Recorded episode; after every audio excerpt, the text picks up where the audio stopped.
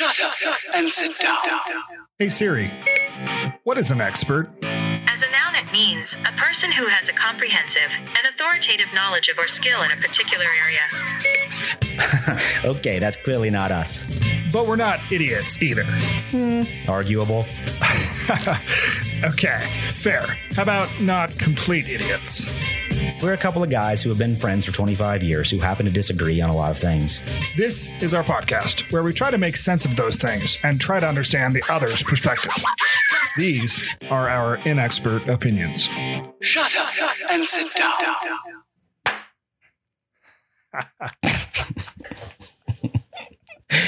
We got to think of something else. It's I don't like the clap anymore. I love it, dude. It's like a call signal. It's like a call like signal. It. It's so a clap. That cannot be a call signal. A call signal is not a clap. Everyone claps. This leads makes to... makes your booty clap.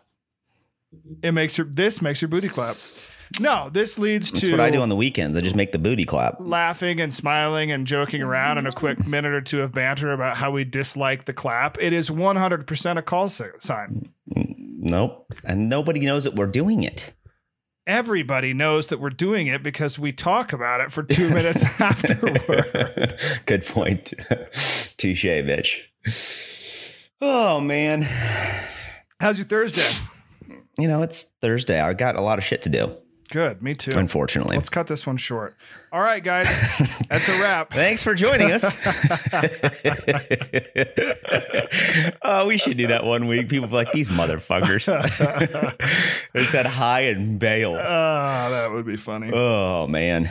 Where's my mic input? How come my mic input? Ooh, that's better. That's better. That seems better. Yeah. How you doing? I went back and listened to the Paul Rudolph episode yesterday while I was at the gym. That guy, we need to have him back on pretty soon. I feel like I didn't get to ask anything I wanted to ask, even though I asked a lot of what I wanted to ask. It's just we scratched the surface. It's like we just finished season one of a series and now have to wait for season two. And I don't want to wait for season two. I just want to binge the next episode, the next season. Right. I had a buddy text me last night about it, and he goes, the Paul Rudolph episode is fire with a fire emoji. Mm-hmm. And then he goes, also, is he hiring?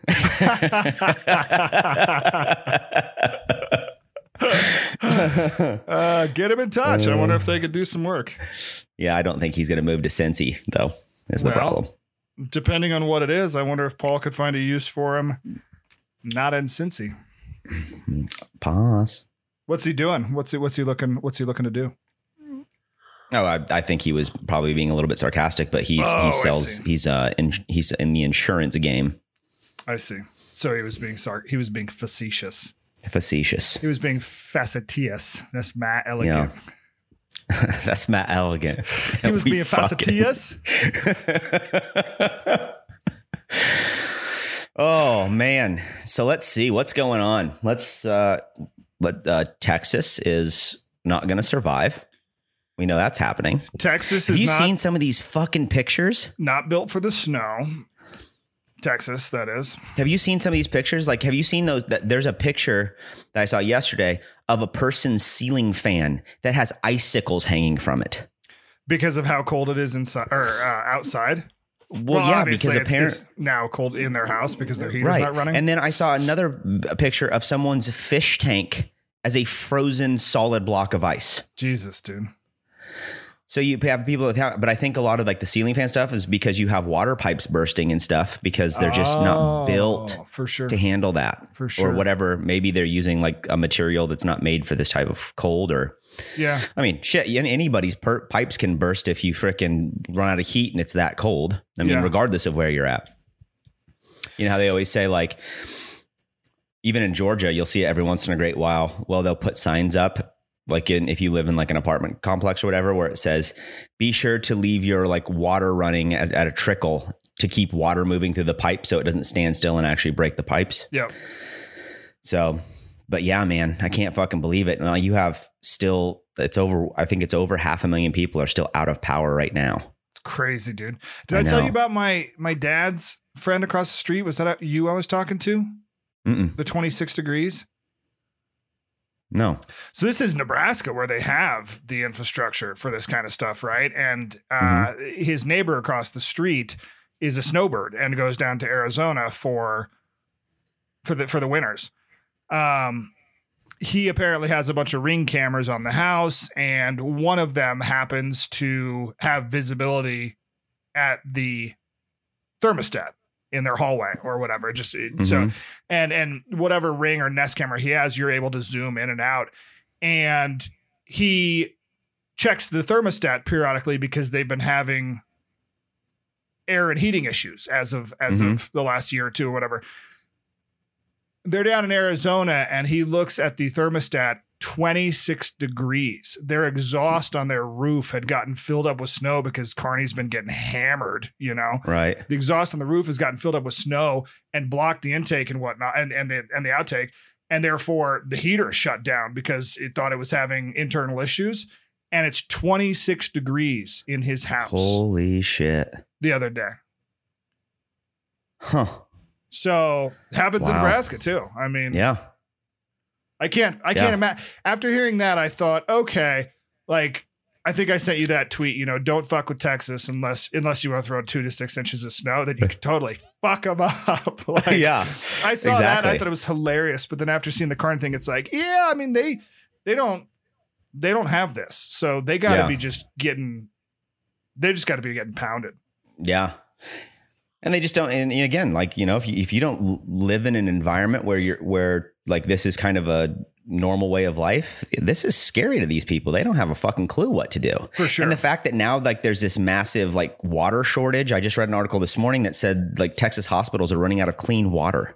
Dude. Yeah, it's no different than when we lived in San Francisco and you know. And a small earthquake would happen. Everybody else was like, holy cow, you know, that was nothing. And me, little Nebraska boy, it's like, what? Yeah, like, and then we're all gonna die. This is San Andreas coming to life. Conversely, you start talking about it at work the next day, and you start talking about how tornadoes are nothing, and they're going, oh, I could never live through. That seems terrifying. You know, and you're going, no, tornadoes. You just get in your car and drive away. You see the tornado coming, like tornadoes. Yeah, whatever. I mean, of course, unless it's close, then you might be fucked. Right. But totally, it's a generalization. But tornado is nothing compared to an earthquake. We grew up with them. It was normal. Yeah. We basically lived in Tornado Alley. Right. And on top of that, dude, I remember vividly my dad one day. There was a tornado out west of Kearney, and my dad's like, let's go see if we can see it. And he threw me and my sister in the truck, and we went out there looking for it like we're fucking storm chasers. Yeah, we did that too. I remember my sister bawling the entire time. She was terrified. My dad's like, oh, come on. Suck it up.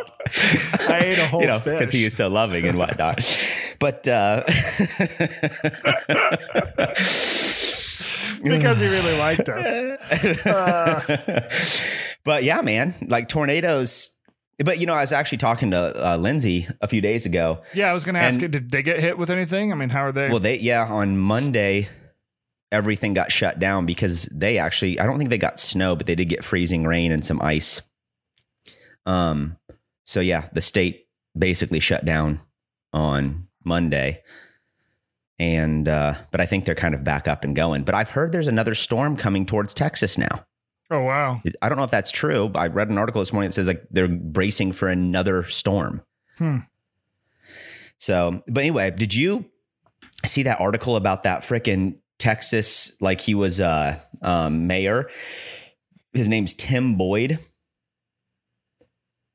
Did you hear about this? My name's Tim Dog. So get this. So he's the mayor of Colorado City, Texas. And he posted this on Facebook. Okay, here it is. My name's Tim, but my friends call me Tim Dog. Okay, he goes, this is kind of long, but here we go.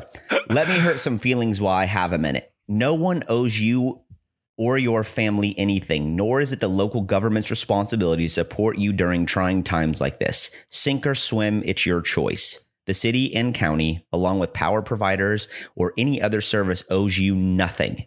I'm sick and tired of people looking for a damn handout. If you don't have electricity, you step up and come up with a game plan to your family, for your family to keep them warm and safe. If you have no water, you deal without and think outside of the box to survive and supply water to your family. If you are sitting at home in the cold because you have no power and are sitting there waiting for someone to come rescue you because you're late, you're lazy, is a direct result of your raising. Only the strong will survive and the weak will perish. Folks, God has given us the tools to support ourselves in times like this. This is sadly a product of a socialistic government, or a socialist government, where they feed people to believe that the few will work and others will become dependent for handouts.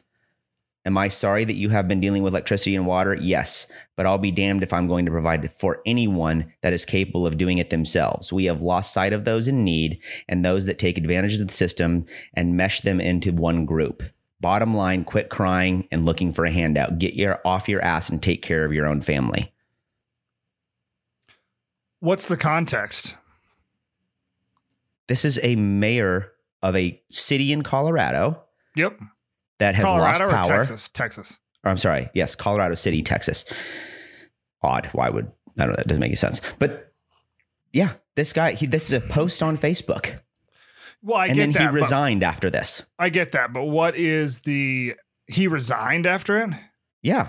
Because of the major, you can't, as a mayor, your job is to take care. You are essentially put in a position to take care of the city that you're the mayor of. Your job and responsibility is to the people of that town. And I'm sure he's doing that.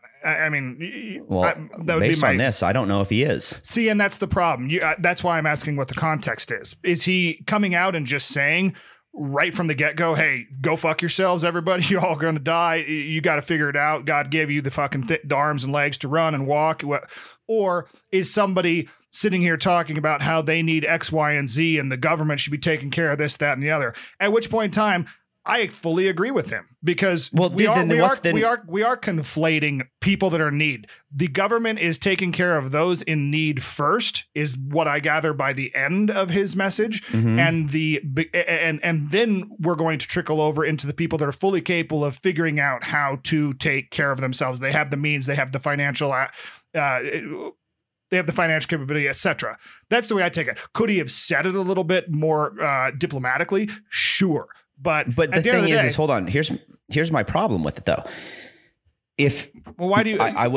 I'm probably safe to assume that some of the people within this city are without water and electricity. Based on otherwise, the post, why would you say it? Right. Probably. Otherwise, you wouldn't be complaining about people asking for a handout. Yep. We have an infrastructure in this country. We pay taxes. We pay city, state, and federal taxes for these services. Correct. So I'll be damned if I am paying for these services and then all of a sudden don't have them because you didn't have the wherewithal to prepare for something like this. That pisses me off. Like if today I just ran out of power and I went for 3 days without power, you're damn right I'm going to be pissed off. Hey, motherfuckers, yeah. I pay you for this service. Yeah. Give me the fucking service. Yeah. And then all of a sudden, then this somebody comes out and says, stop fucking whining, figure it out for yourself. I'm not a fucking goddamn power plant, fuckface. How am I supposed to generate my own power? I think it's contextual. And again, I think that it's the diplomacy, the tact in which that he said those things, I think was wrong, but I think the message is 100%. Because they did not have the foresight for this. They did not. But whose fault is that? It's nobody's fault, dude. It would be like, no, it's not. It would be like saying when Godzilla comes out of nowhere and tramples through Atlanta. We've never seen a Godzilla. No, because we've seen snow in Texas once every 100 years. You don't plan from an infrastructure standpoint for those types of things, because economically and sensibly, it makes zero sense. There's no logic. There's no reason to put money into that kind of infrastructure for something like that. But you don't think the equivalent to Godzilla coming and trampling through Atlanta. And then when there's no power because Godzilla just took out the power plant, you're griping and bitching at the mayor. No, because Godzilla is an act of God. This is once 100 years. God. So you know that it can happen. You have historical evidence that it has happened in the past. Why not plan for it? We don't have historical evidence of Godzilla. Dude, come on. Well, the Chinese or Japanese might. I don't know. You know, you've been a project manager. You've managed people. You don't plan for things that happen once every 2 years when you're building products. You take those in stride. You plan for the things, and you put budget into things, and you put resources into the things for like a hurricane that happen on a absolutely. But yet we fucking, all of us fucking, FEMA's in there, fucking the Red Cross, everybody in there fucking. That's taking place. They've already started dumping resources into that kind of stuff to try to fix it. My bet is he's got a bunch of people crawling down his throat because he didn't have the infrastructure in place. It's not necessarily his fault specifically, but you are doing right now. And he got fed up with it and went, no, you guys, you've got blankets. You can go to the store, or maybe not go to the store, but you can find ways to deal with this kind of stuff. This isn't, unless you are a person who is impoverished, who the government is probably hopefully actively trying to take care of first, or living in the streets and do not have the means to save yourself. This guy's argument, Jeff, for people who are suffering, a guy that is hired and elected, mind you, to have the good of the people as his sole purpose, is his argument to this is the strong will survive. And I guess what if our federal government came out, guys, pandemic, right? We didn't plan for it. We knew it could happen. We have been told it could happen. Very similar to this. We haven't had something like this in over 100 years, but we know it can happen because it's happened more than one occasion that we know of. We know of the plague. We know of the Spanish flu. We know of like the other one that happened in the 40s that I can never remember. We've seen small little things like this in the last 30 years with like Ebola and some of these other things. But we don't plan for it because no one thinks it's important. And yet then it shuts down our entire country. What if the president of the United States came out and said, guys, fucking deal with it. The strong will survive. I think that's effectively what we've seen in a lot of pandemics in the beginning. And then it gets to the point where it's gone long enough where food is becoming short, toilet paper is becoming short, all of these other things. It doesn't seem like we're going to get under control. And then we go code red and we try to get a handle on things. The idea that these people are going to come and save you and bail you out and do this, that's not the government's fucking job, dude. You sit here and talk about... That's not the government's job. That's not the mayor's job. The mayor's job is to put a fucking city in order and to operate the city, not take care of all of the people fucking. That's the person's job. He gives you the tools. He gives you the things, the infrastructure to do those things, but it's not on him. But he hasn't given you the infrastructure because it's because the infrastructure wasn't there. Exactly. That's a failure of the fucking state and city. Dude, that is not a failure. Dude, then how am I responsible for the power grid in the state of Georgia? Tell me what I'm supposed to do. How am I responsible for that? You're not responsible. Tell me what I could do to make Georgia's power grid better. Dude. So exactly. I pay taxes so they can make sure it works. Why are you doing the victim thing? You're not responsible. I'm not a victim. I actually have heat and water here. I'm good. But my point is you are playing the victim card for these people. You're playing victim because by proxy. They are victims. No, they're not. Yes, this is something that's happening to them out of their control. And instead of having a mayor that understands the situation they're in and tries to, one, be helpful, instead he's just saying, stop fucking whining. That's not what a leader does. That's exactly what a leader does in many circumstances. That's not true. I promise you that if it was your boss telling you this and you were saying, hey, I don't have the fucking things that I need to be successful in this job, he's like, Jeff, stop bitching. You'd be like, you're a fucking asshole. Dude, you are looking, the metaphors and analogies you're drawing here are completely off. You're not talking about giving somebody the things they need. You're talking about something happening. Power and water are things you need. I'm sorry, but you do. When it's 20 something degrees or less, I am very, very, very, very, very, very, very passionate about this. This is absurd that I cannot believe that you are sitting here and telling me that because this thing that has happened that is completely out of anyone's control, that there is anyone at fault. There's people at fault. Yes. I mean, there's already plenty of news sources saying that like Texas's infrastructure and power grid. I don't give a fuck what a news source says, dude. Well, think about it from a logic standpoint. They know more about it than I do. No, they don't. Why? Sure they do. You're smarter than 95% of the news outlets out there. But I'm not on the ground in Texas talking to people. It doesn't matter, dude. If fucking someone's on the ground in fucking New York talking about how Godzilla just flew in because they're a reporter and you're not seeing what's actually taking... They're going to have more information on the ground than I do sitting at home in Georgia. Oh my God. That's how, I mean, while I'm saying news, the news, while I disagree with fucking 90% of shit that comes out of their mouth because it's skewed, I also realize there is now plenty of conversation happening, which is what happens anytime like something like this happens. Hey, you were underprepared for a situation like this. 100%. Fair. Yep. This is how learning happens. This is how we fucking fix mistakes moving forward. Yep.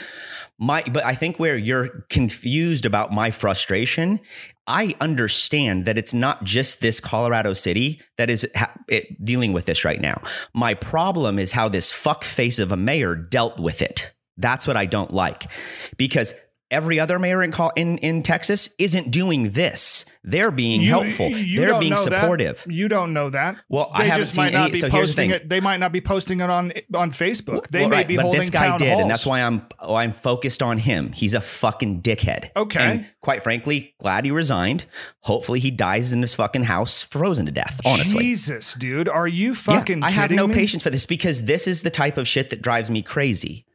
You are asking people to figure it out themselves when this is a fucking, like you said, if we want to call it an act of God, we'll call it an act of God. Figure out how to deal with it yourself when an act of God happens.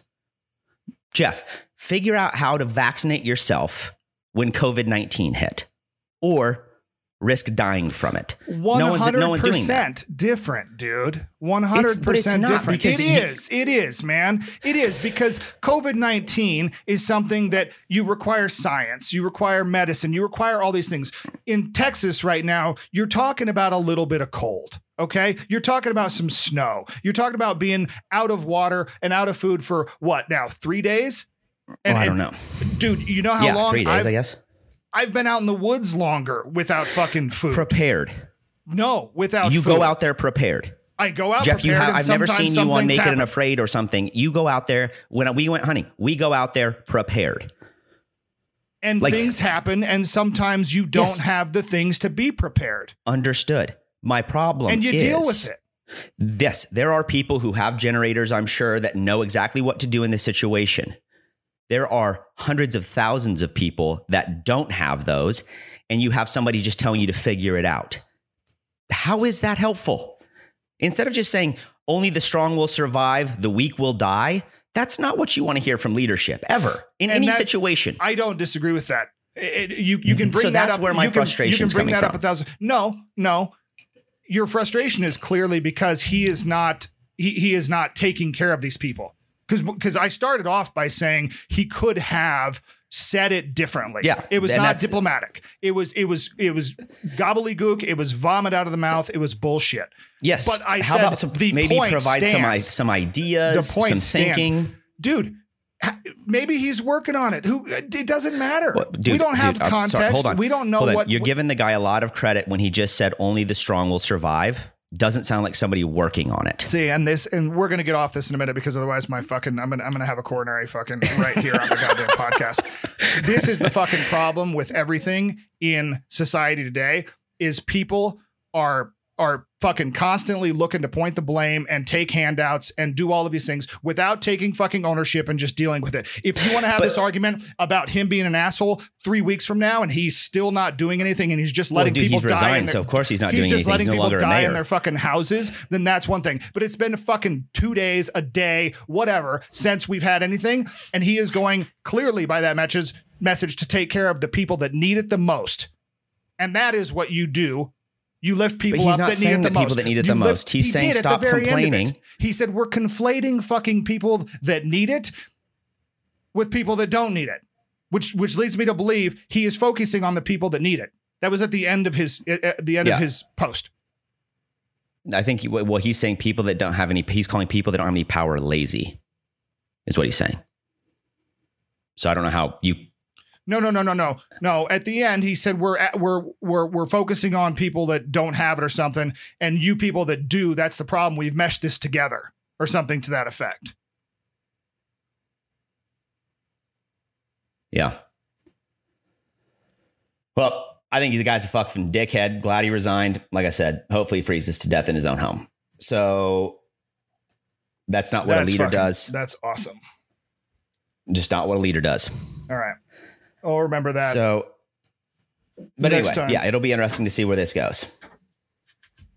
I mean, clearly he resigned for a reason. Dude. I mean, he resigned because a fucking million people probably glommed onto it and fucking canceled it. Absolutely. So that, don't you think that says something? No, they have no fucking backbone. They don't know how to fucking take someone talking to them in a way that's not all fucking butterflies and roses and bullshit. But Jeff, this is the most heated I've been in a long time. But Jeff, you have to understand, you wouldn't appreciate someone talking to you this way in any situation on the planet. I absolutely do, man. But you don't, dude. I talk about it all the time. That's one of my favorite things about a lot of the instructors and professors at Art Institute is that's the way they talk to me. No one has ever said anything like this to you. They absolutely have, and it's not the same situation. You're talking about a school project. All right, not a fucking. No, I can't talk about it anymore. I am. You're talking about a day or two of being in a fucking bad situation. If it's not 2 weeks, it's not a month, it's not 6 months into the pandemic. It's a day or two. But like we said earlier, you're talking about people who are so incredibly underprepared for a situation like this, asking them to figure it out. Like you said, we grew up knowing how this works. We are fucking prepared. We have been through this. You can't ask people who have never fucking seen anything like this to fucking take care of themselves. What do I do? Jeff, in a hurricane, in a fucking goddamn, fucking, what did we call them? Earthquake. Like you said, you'd be terrified. You don't know what the fuck to do. The reason everybody in San Francisco is I've fucking been here before. I don't know what to do. But one thing is clear to me. I would survive because I would try to figure out something. You would die because you would be waiting for the mayor of San Francisco to fucking come and hand you a blanket and a fucking torch and everything else to fix your shit. That's my whole point here, Jeff. That's my entire point. Everybody is going to do their best to survive. No one's going to be like, I'm going to go lay in the snow until someone brings me a fucking blanket. No one's doing that. Yep. He's making it sound like that's what they're doing. That's what pisses me off. You don't know. It's a fucking. For all you know, he fucking said it on Facebook, dude. Dude, he said he apparently thought something. Take one step back. Okay. I asked in the very beginning what the context was. You do not have the answer to that question. You did not have the answer to the question of what the context was. Therefore, the context is people are out of water and heat. No, the context. Do you know what context is? Let's level set there first. And I'm not trying to demean your intelligence or anything. I'm asking an honest question because the context is not people are out of heat. The context in which something is said is the conversation and things around what was said. So is he making this post because he has had 1,000 emails and phone calls every 10 seconds of people? No, they haven't done that because they don't have power. Berating him for some, their cell phones are broken. The power has affected their cell phones now. Well, I'm sure their cell phones will die inevitably. All I'm saying is it's simple. This is my approach to this entire thing. It's this simple. You have people that are scared in this situation, and then this is his response. Hard stop. That's the way I look at it. It's black and white to me. Yep. There's no reason for a leader to come out and say something like this in a trying time. It's unnecessary. It's not helpful. There's nothing positive that will come from this message. And what has come from it is you had to resign because you're a fucking prick. Yep. Hard stop. That's all. Yep. You need, all I'm saying personally, a supportive leader that has positive insight and input into how you can better put yourself in a position to survive a very, very trying time is what is needed, especially for people who don't know what to do. Yeah. Not this. That's it. Yep. He could have said it a lot better. Yeah.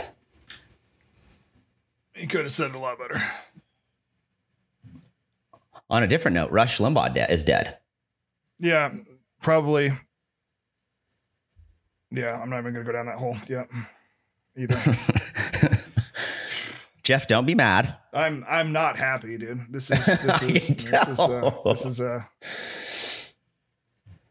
We don't get mad. We are supposed to disagree at times. Yes, we are.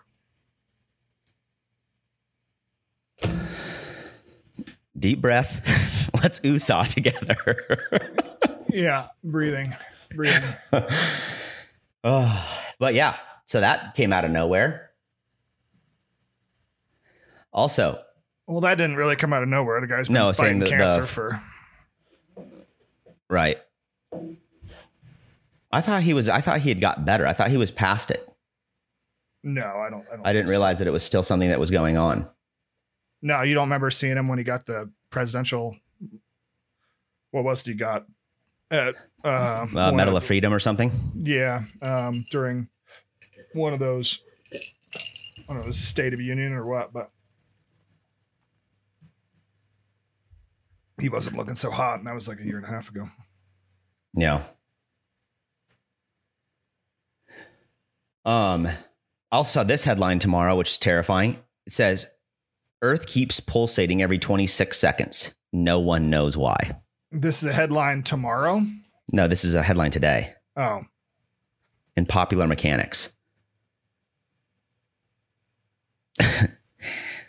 Is this the aliens awakening something in the core of our Earth?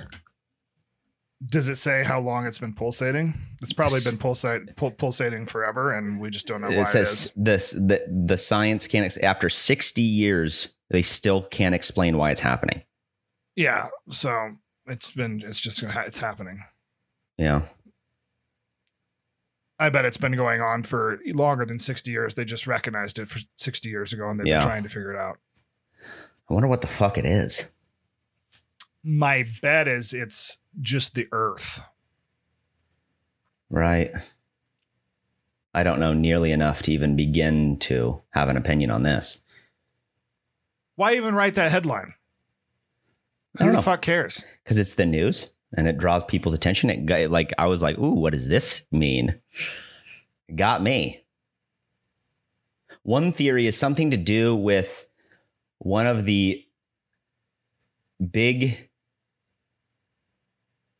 continental shelves and the way that water and waves could potentially be hitting it, I guess.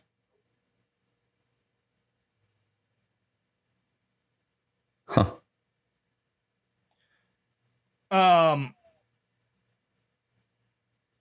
Yeah, it's inconsequential. Yeah. Doesn't do you know that, like, it's, what is it? It's, there's some weird fucking number. It's some percentage. It's like, I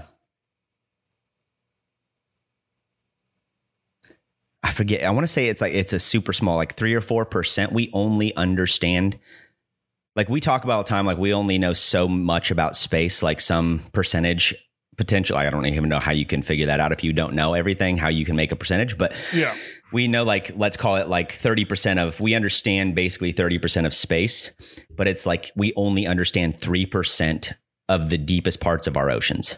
Yeah. I did know that. Which is kind of creepy. Like, I don't think people understand how much is there. Like, what we're able to see is on the surface. Now, there's this whole fucking other world that we're like so unfamiliar with that's on our planet somewhere. That's fucking creepy. Because space alone is terrifying, mainly because I don't understand all of it. Because there's not someone intelligent enough to actually know facts. A lot of it's theory.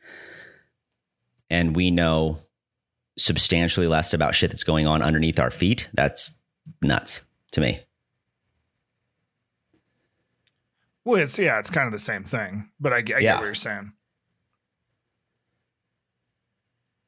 And like, we're not even trying. Like, we don't even have any, like, there's not a vessel that can get us that low. Right. where we have vessels now that we're trying to, by the way, that fucking Endeavor or whatever is supposed to land on Mars today. I missed that. I don't even know what that is. We have, you know, that. So I forget what agency it was. I think the Chinese space agency, whatever they're called, have now like a satellite orbiting Mars, and we're getting pictures, but we sent out Endeavor. Remember when that thing launched back in like 2018, 19? Oh yeah. A long time ago. Yeah. It's just now getting there, and it's supposed to land on the surface of Mars today. No shit. Yeah. Okay. I'm going to figure out when that thing launched. Is it, I think it's called Endeavor. Mars Endeavor or Endurance. It's one of these. Endeavor would make more sense. Well, wasn't there's one already there that way that isn't working that broke.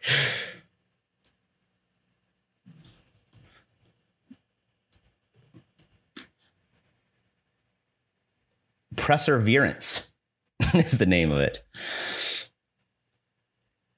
Interesting. Yeah. So yeah, around 4 p.m. Eastern time today, Perseverance will be on the surface of the red planet.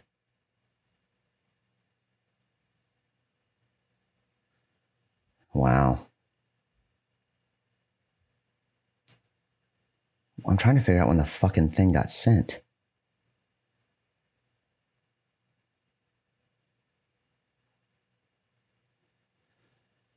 Did you watch the Elon Musk Rogan episode? I haven't watched it yet. What the fuck? That's not the button I pushed, motherfuckers. How about Britney? Oh, yeah. What are your thoughts on that? Oh, dude, never mind. I lied. It launched on July 30th of last year.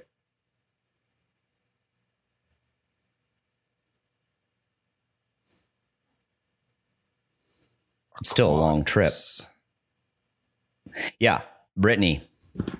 So apparently, so I get this. So that documentary came out on Hulu. I think from what I understand, Hulu was behind the documentary, but they have zero help. Like, I think I told you, and did you watch the whole thing? Did you get to the end? Yeah. Okay. So you know that, like they said at the end, like they reached out to the Britney Spears camp, her dad, her, whatever. And none of those people wanted anything to do with this thing, or they didn't hear back from them. So apparently at this same time, Netflix has also been developing a Britney Spears documentary that is supposed to kind of shine the light on a bunch of weird shit. So that one's coming too. But clearly it's had some impact, because her dad now apparently was a judge, ruled that he's no longer the conservator or part of the conservatorship. And you had JT come out and make a statement. So is Britney back, bitch? Britney's back, bitch. New York Times though, right? Not Hulu. I don't think Hulu had anything. Oh, was it New York Times behind it? Oh, yeah. You're right. Yep. You're right. Because I saw that. Yeah. That was at the beginning. Yeah. So we might see some Britney.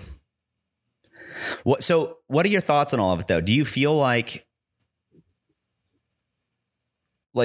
the way that documentary portrayed some of the things that were going on in her life, you know, at the time, she's probably arguably one of the biggest celebrities out there. And so constantly being followed, like you saw like all those videos of like those fucking leeches that just surround her car every time she did anything. You know, there's this fucking weird thing that everyone thinks of. I'd love to be famous. I would fucking murder people if that was my life. Yeah. I'd get out and just fucking cock a shotgun and be like, try me, bitch. Yeah. Yeah. So you kind of understand like, so, you know, the fucking picture of her, like shaving her, like what the video of her shaving her head or the pictures, and then like smacking that dude's vehicle with an umbrella and all that. Like, now with context around that, like what was actually happening, like she was like, Kevin Federline wouldn't let her see her fucking children. And she kept saying like, he's like, yeah, if you come, I'll let you see him. And then he wouldn't let her in the gate. And then it was like this back and forth. And then these fucking people wouldn't leave her alone. I could see, like, knowing you, I have a feeling That's probably a reaction I'd get from Jeff. Like, leave me the fuck alone. My fucking life's falling apart. Quit fucking bothering me right now. Right. You know?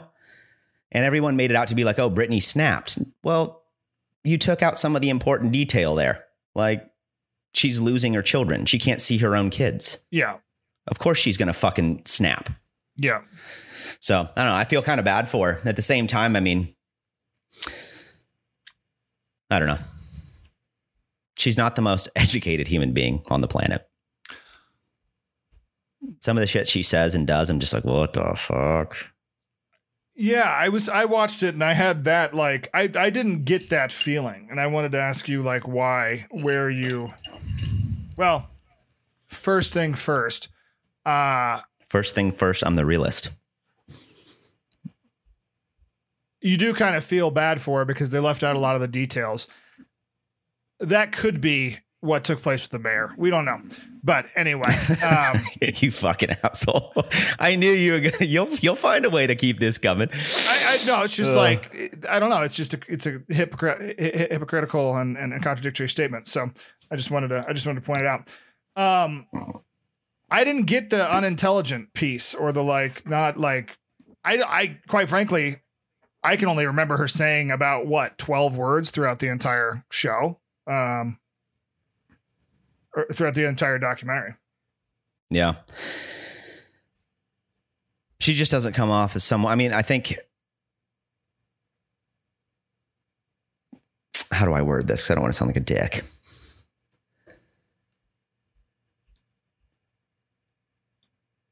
I think when she got older and she had massive success, she was always, you know, growing up as she did, I think she was always down to earth, but I think it seems to me that because she grew up in the spotlight, starting with like Mickey Mouse Club and all of that, just understanding societal norms to a degree and some of the stuff she talks about, like, I don't think she was given the resources required to maybe be more intelligent around her situation specifically. Like, I think it seems to, I don't think, but it seems that she had people that from very early on ran her life for her. So she was never in a position to develop the skills to be like, I'm going to speak up for myself, stand up for myself. I'm not going to allow this to happen. Like, why did she not come out after all of this stuff where she was breaking and have like this press conference or whatever and say, you guys keep calling me crazy, but let me explain to you what's going on in my life. Was it just someone in her camp saying, keep it to yourself. Don't do that. Don't play into it. Potentially. And again, this is hard to do because we're looking at it like, when did all that happen? Was that 2012, 13, when all that stuff was going down?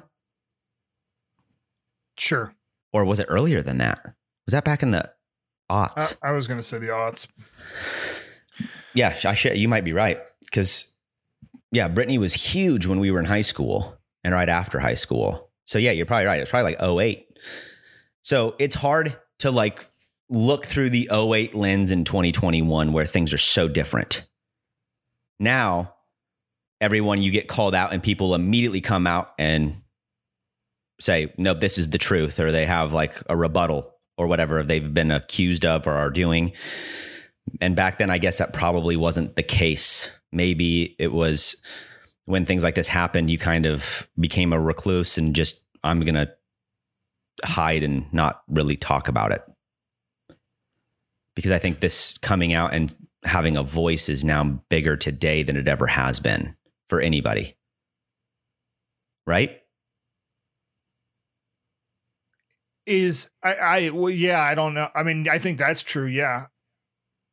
I got the impression that that's kind of the problem, is that she is more or less being held hostage by this conservatorship.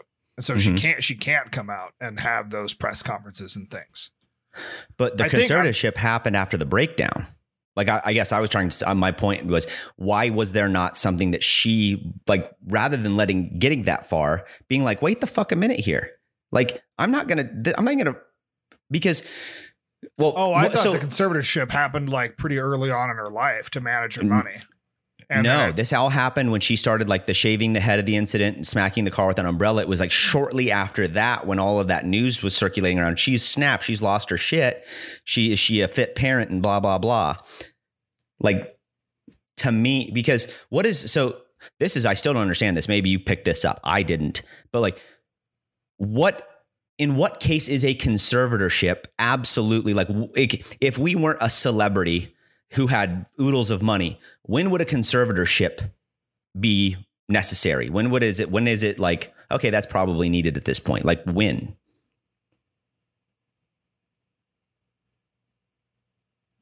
Like, what does that scenario look like?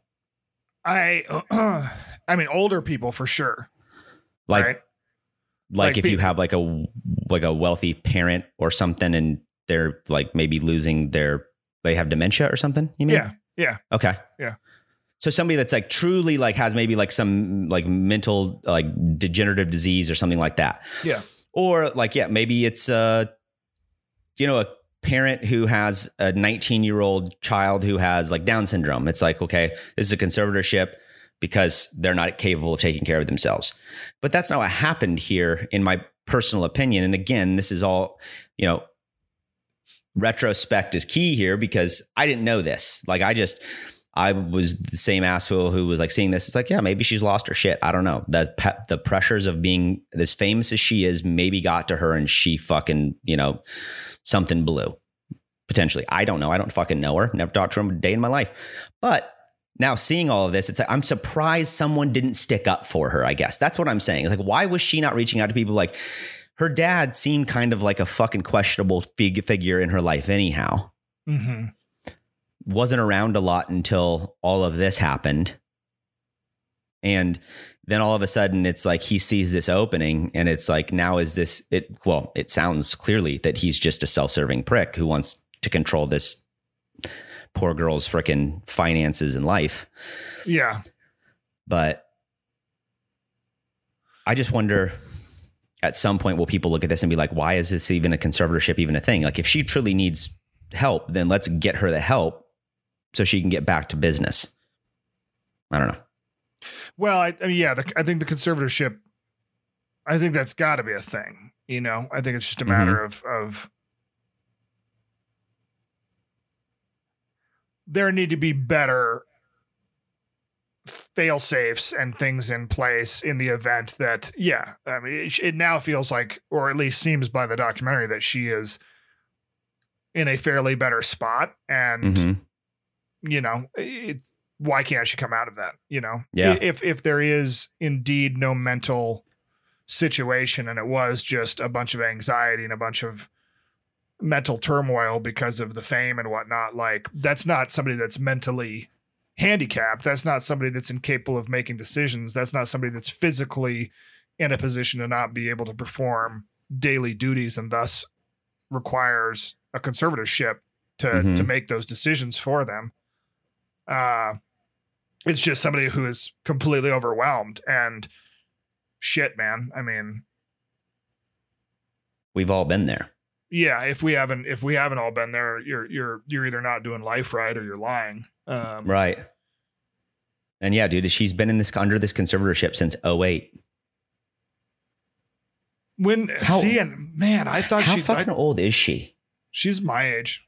She is? Yep. And you were born in 80. So she was 28 when that happened. 81. 81. So she was 27 when this happened. 27, 28. Dude. So she's 39 right now. Okay, so maybe 26. And she shaved her head in 2007. Okay.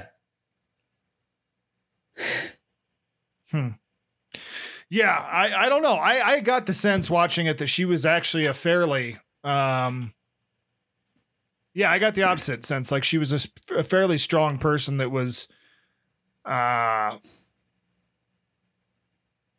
Yeah, just I mean, all of the shit that was slung at her in those interviews and things, you know, where mm-hmm. people are talking about her chest and this, that, and the other, and she holds her ground, and she doesn't become offended, which I think is a really, really, really telling sign of a strong person. I think she could have gone down a number of areas at that point in time where she could take those guys to court, you know, for any number of things, could have taken them mm-hmm. to task for those things. And she didn't, she stood her ground. She explained it. She side skirted it, whatever. Like I got the opposite sense. It's too bad that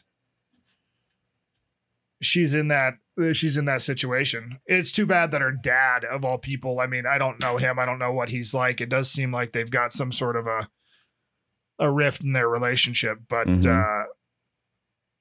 But I don't know why, as a father of a 27-year-old, your idea of, my guess is he's not a good person, because any rightful father who cares about their children, I don't think goes down that pathway when they see their kid in anguish of any sort. I think they try to work through them, and maybe they did. Maybe they tried to work through it for 18 months and she wasn't having it. And, you know, there's a lot there that we obviously don't know. But at this point in time, I guess, yeah, my takeaway is it seems like, based on everything that is on her Instagram, all those, you know, there's obviously the QAnon stuff where people think she's signaling different things and trying to, in her videos, like there's like that, yeah, codify messages and stuff like that. But it seems like she's a good mom. It seems like she's in a good spot. I don't know why you don't let her out of it, unless you are just a money hungry kind of prick that couldn't deal with the fact that his daughter was bigger than him. Yeah. But I don't know, that might not be the case. Yeah. Man. The other thing I took away from it was she had some bangers that I still am a fan of, is what I. The other thing I took away from it was, I want to go back to those times. I want to go back to what? I want to go back to the world where, you know, I told you recently, I've been watching Seinfeld, and between the homosexual episode where, you know, not there's anything wrong with that, you know, let me clarify. No, like that's the whole part of the episode, you know, is George is mistaken for a gay guy at some point in time, and he's explained that he's not gay, and every time he says he's not gay, he follows it up with, not there's anything wrong. He'll be like, I'm not gay. Not there's anything wrong with that, you know. But yeah, if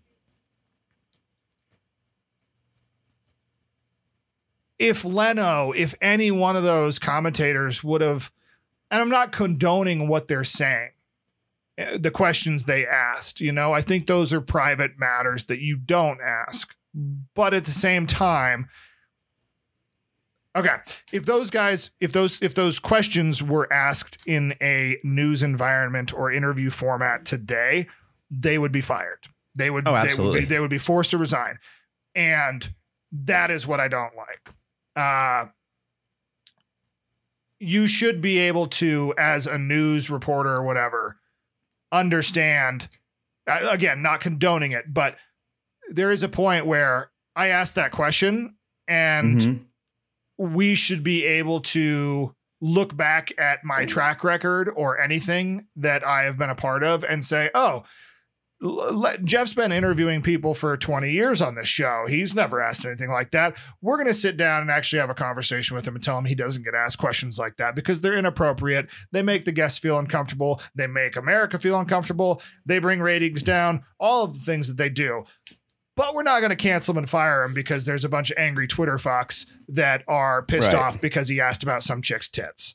Right. That's where I want to go back to. I want to go back to where you can say things and they might be a little off color, especially in a humorous format. But if you do say something that happens to come across like, oh, everybody's talking about your chest, you know, it's like, whoa, you overstepped a boundary. You do it a second time. Yeah. You do it a third time, 3 strikes, you're out rule. You know, like that was the rule when I was growing up. 3 strikes, you're out. You got a couple chances to fuck up and try to redeem yourself and try to. I saw a guy. I saw a guy today. I was reading an article who got fired from NBC, I think, for a thing, a Me Too thing that he did at a previous fucking job. Okay. It's like he's in a completely different place. The article said nothing about him doing any of these things at the new place. No complaints, anything like that from any woman there. But he was at this old broadcasting station, and they were out at a bar, and he poured a drink over some woman's head and made some sort of in kind of a laughing, joking way, not like a Jeff to Paul Rudolph way, and made some sort of flirtatious comment to her. It didn't say what the comment was. And then he's fired from his job 5 years later. That's a completely different job. I mean, because they found that out, like, fuck you, fuck everybody that thinks that that's an okay thing. If everybody thinks that that might have been why the Texas thing rubbed me so wrong, was because I read that article before getting on here and I was fucking pissed already. Right. Well, and I completely agree. I think we've chatted about this, whether it's on this pod or off, is this idea like, so I think we've talked about this, like the Overton window or the window of discourse is like shifting right now. And so I still don't know what that means, but so it's like, it's basically like the Overton window is essentially like this range of like political acceptableness, like, and the thing moves up and down from like more freedom to less freedom. Politically correctness. Exactly. But it's also like political policy. It applies differently to different situations. But in this case, I'm using the Overton window as this idea to explain like what is culturally acceptable today versus what was culturally acceptable 10 years ago, 15 years ago. And so what you're saying, I actually don't disagree with, because I think when you like, I think immediately back to like Kevin Hart, and, you know, he's like making fun, you know, he did that when it was like Grown Little Man or whatever. I think it was that stand up where he was like yelling at his son. He's like, that's gay. Don't do that. And everyone's like talking. It's like back then, that was socially acceptable to laugh and joke about that. So for you to kind of, nothing pisses me off more than seeing these fucking, you know, like social activists going out and trying to attack a comedian, no less, about something they said 20 years ago. Go fuck yourself. Like, yeah. To me, it's like, oh, then how far back does that go? Look at the shit Richard Pryor said on stage. Look at the shit Eddie Murphy said on stage back in the 80s. It was the reason those two men were some of the biggest comics to ever fucking stand on a stage, is because they were willing to talk about shit that made people uncomfortable. That's what makes them funny. They say shit that people think but are terrified to say out loud. And these motherfuckers get on stage in front of hundreds of thousands of people and say it. Right. And we all laugh because it's like, yep, I've had that thought before. Yeah. Right. If you don't, you're an asshole. Right. Exactly. And so it's the same thing now. Like, yes. Should we cancel any of these, you know, interviewers that asked Britney about like how her chest size or whether or not she's had sex? No. Was it probably a little inappropriate back then? Probably. Hundo P inappropriate. But if you said it today, well, you're a fucking idiot, and apparently you don't know how to read the room or like what's considered socially acceptable. Because today, if you did that, sure, a slap on the hand, but you're probably going to get some pushback because you're like, dude, how could you even possibly believe that's a normal question to ask someone? It's none of your fucking business, first of all. So I agree. I feel like this whole like political correctness like pendulum has swung well past the center line, and we're over in fucking la la land over here where everything is cancelable at any time. And eventually I think that will start to swing back towards some, I don't know, middle ground, hopefully. Yeah, I don't know. No, I don't think so. I think I would say this is the middle ground now. It's been this way long enough that I don't think the pendulum's swinging back unless there's a really, really, really substantial event. Like some sort of this is going to sound melodramatic, but like a civil war or something. Like or the secession of the US into 2, 3, 4 countries. Like, I just don't see, this has been this way long enough with not being able to speak in those kinds of terms and the canceling of people. Like we're canceling Aunt Jemima. Like we've got to a point where we are part of the article I read this morning. There was a woman on, was it The View? I don't, let's not talk about The View. They're trying to cancel this 22-year-old girl for a video that she made when she was 12 years old. Yeah. See, that's so stupid. And that's, yeah, we're now trying to cancel. We're canceling anything and everything. Yeah. Wherever it comes.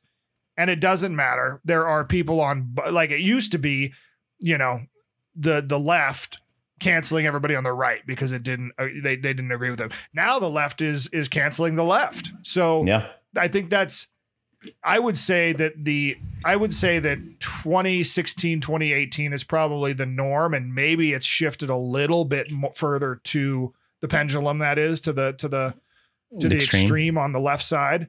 But yeah, I don't know. I think this feels very much like the way it will be unless there's some very large, sweeping, substantial event to change it, which could happen. Yeah.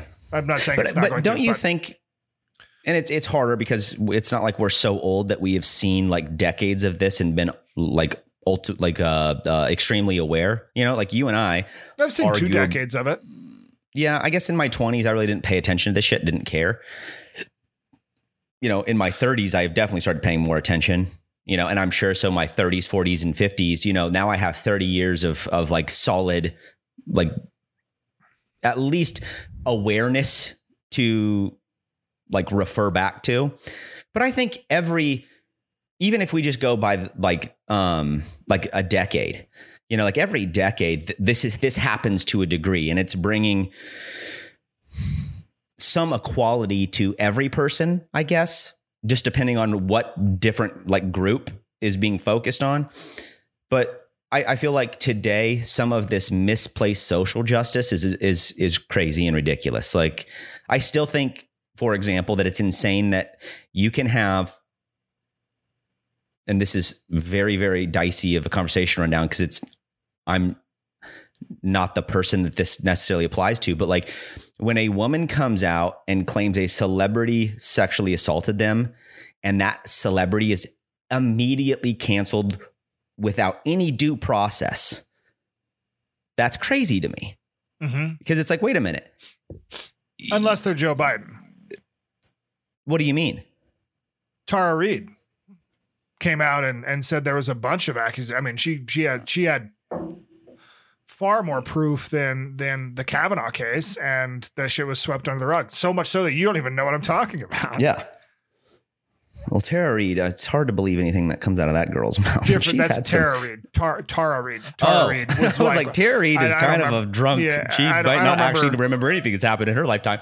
I don't remember if she was one of his staffers or what, but worked with him for years. And yeah, claims that there were a lot of sexual. This is about the time all the Biden sniffing stuff and all that came about. And she stepped out. She stepped out and was like, it's way more than sniffing that took place with me. And, right. And I guess if you have enough power, you probably have the ability to hide this shit. Is it power, though? Because there's a lot of people that have a lot of power that have been. Well, true. Yeah. That have been canceled for the Me Too movement. Right. Weinstein being one of the bigger ones with a lot of power. Yeah. Well, again, I don't know anything about this Tara person or what was said.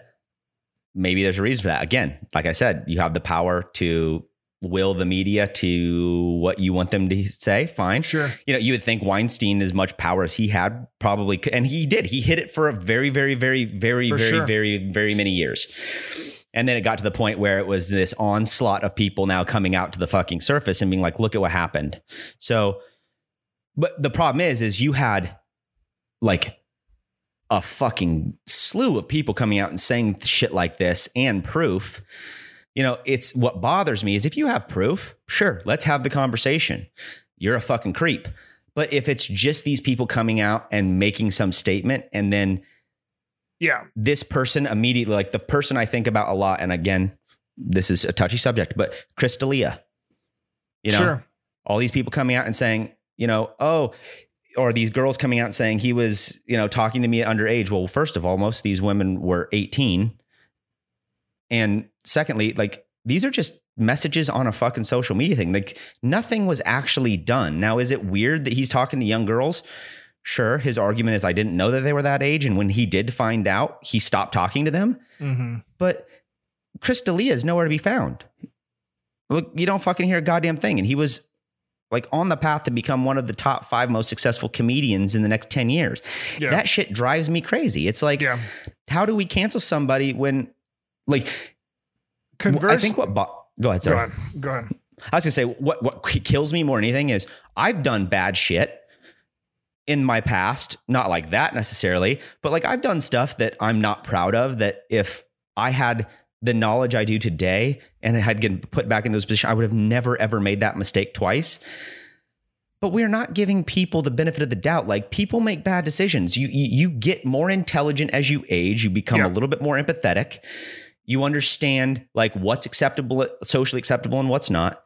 And for whatever reason, as a celebrity, you lose your ability to use that as a, hey, I'm just like you and I made mistakes. My apologies. I'm going to learn and move forward. Instead, I'm going to shut down your career. Fuck that. That's so ridiculous. And so the Chris D'Elia thing, conversely, you've got assholes like Jussie Smollett who... fabricate this entire bullshit story, drag a bunch of people through the mud. It ends up going to court. There's a number of other things. Nothing happens to him. And not only that, he's brought back onto the show that he was fucking recording at the time. I mean, wasn't it a show called like Power or something? Isn't it something with 50 cents? I don't know. I don't know what the fuck I'm talking about. It was Terrence Howard. It was actually a pretty cool show. We watched the first few seasons of it where Terrence Howard was this mega mogul rapper. God, I don't remember the name of it though. I don't think it's on anymore, but Jussie Smollett was one of his sons and phenomenal musician, badass on the show too. But what a prick fuck. I mean, talk about, come on, dude, what a prick fuck. Yeah. So it's just, it's funny. It's like, so why do some get it? I mean, same thing. I mean, you know what happened to, fucking what's his name? The dude that used to be on The Fighter and the Kid. Brian Cowan. Yeah. Brian Cowan. Same thing happened to him. He has these people that come out that said something happened in like 1998. Right. And it's like, wait a minute. One, what is that fucking thing called? You don't remember back in 1998, lady. Dude. Yeah. Or sir, whatever, you know? Yeah.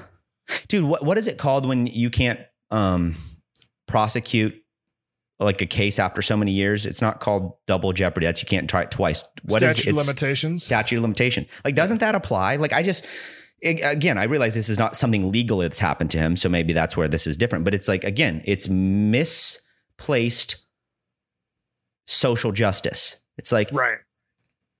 If you're going to go to attack a comedian for doing something that they did forever ago so here's the opposite side of this. Cause I actually heard this on a radio show I was listening to, that as a young woman being put in a position like that, you again, being young, not having the wherewithal and,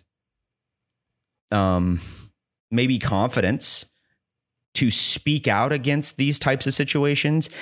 When you hit your 30s and you become a little bit more secure, confident, aware, that's when all of a sudden you're like, I want to bring it up. I understand that. I do. Mm-hmm. But to go out and like maliciously try to like ruin someone's life. Right. Unless it was like you were like a brutalized thing, not saying that any of it's okay. It's not. But like, where is the empathy and understanding that people make mistakes? And it's like, if you felt like that, I am so sorry, but let's have an open discussion around it, as opposed to silencing the person and not hearing a fucking thing from them ever again. It drives me crazy. Yeah, because there's no progress, right?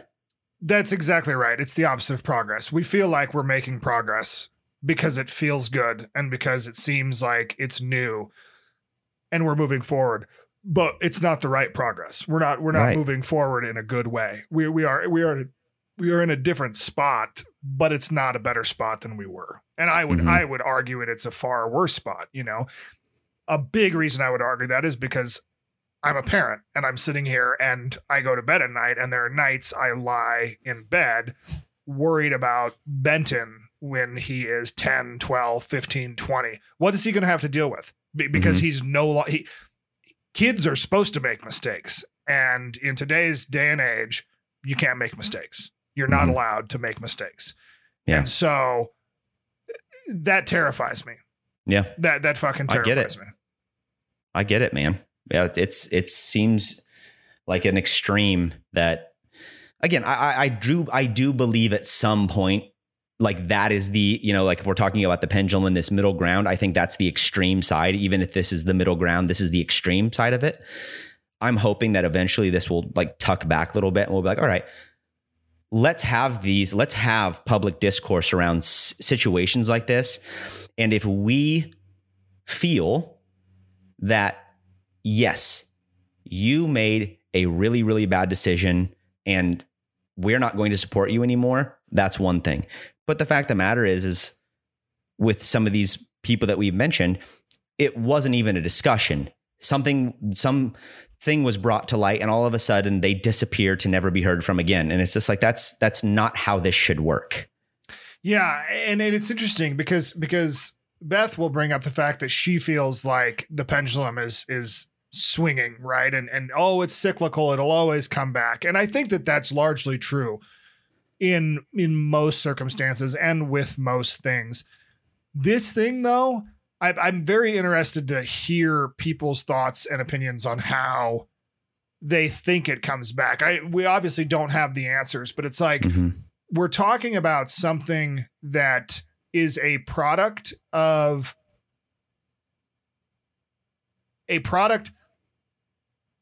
cancel culture is very largely the younger generations, right? Probably starting with ours, like the younger end of our generation, right? The late 80s. And I think the biggest cause, the kind of root cause of it, is growing up in a society where a huge portion of your life is online. You haven't learned how to deal with these things. You haven't learned how to have those conversations, how to have those arguments, how to yell at each other for 20 minutes about a Texan mayor. And then, you know, it takes Jeff a little bit longer to get past because he's a little bit pissed off for whatever, you know, but now we're at a point where, hey, everything's okay. Everything's fine. I still love Mike. Hopefully Mike still loves Jeff. Of course. We continue to talk and we get by these things. A lot of people do not have those tools, right? And they are used to the ability to just slam their laptop shut in an argument and walk away, which is how you see them behave in real life. That is effectively how they behave in real life. And so I don't know how we can expect 40, 50, 60 million people who are between the ages of 14, 12, and probably 35, who, as age goes, they're going to be overtaking all of the things that were they're the next politicians. I don't see how you correct that. I mean, it's ingrained. It's in the societal DNA, and I just don't see it swinging back unless there's something, again, really, really, really big that. Right. That's a really good point, man. I mean, yeah, I guess my hope is that just like you and I, you know, had we had the conversation we had at the beginning of this podcast in our mid 20s, we would have probably fucking walked away from each other, been like, fuck that guy. And we would have been pissed for a day and we would have been fine.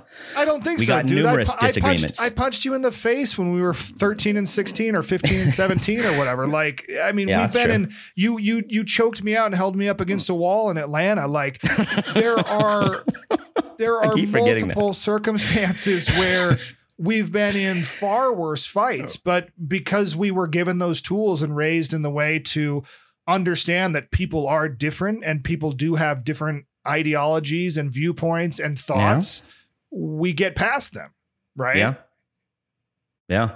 But, you know, you really made a good point. I love that. That's like a solid point you made, that they do that. They fire off whatever fucking angry fucking thought they have and then slam their laptop, and they don't have to deal with any of the blowback. They're not. No.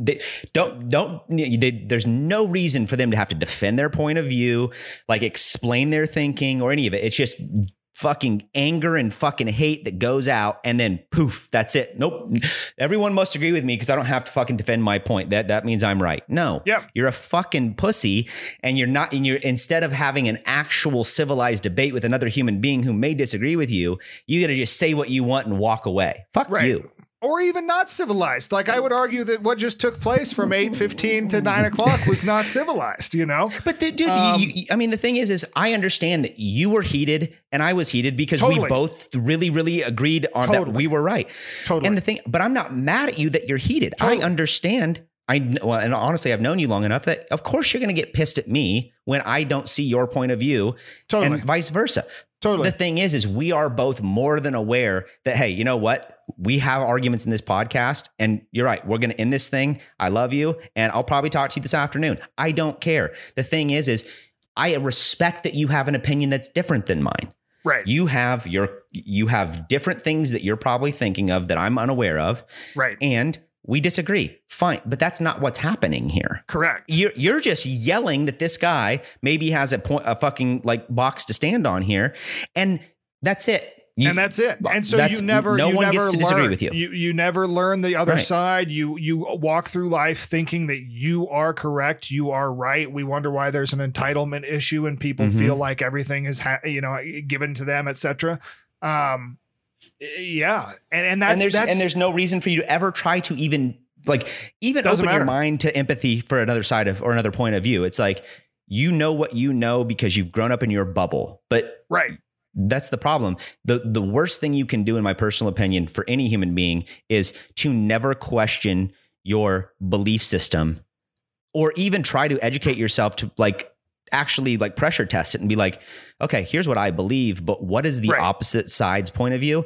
Right. Because what happens if they can falter me or at least shake me a little bit? Well, then clearly I might want to rethink some of my own beliefs. Yep. It's crazy, man. It's an interesting, the other thing that it does, which I've seen in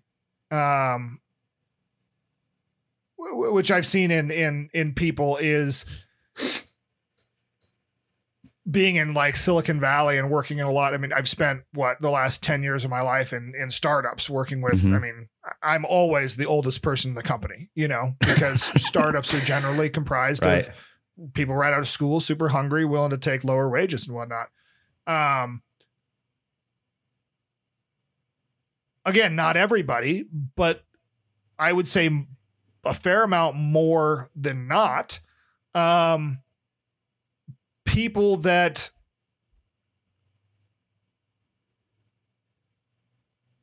not only are they not willing to hear the other side or those disagreements, you know, they're the slam the laptop shut.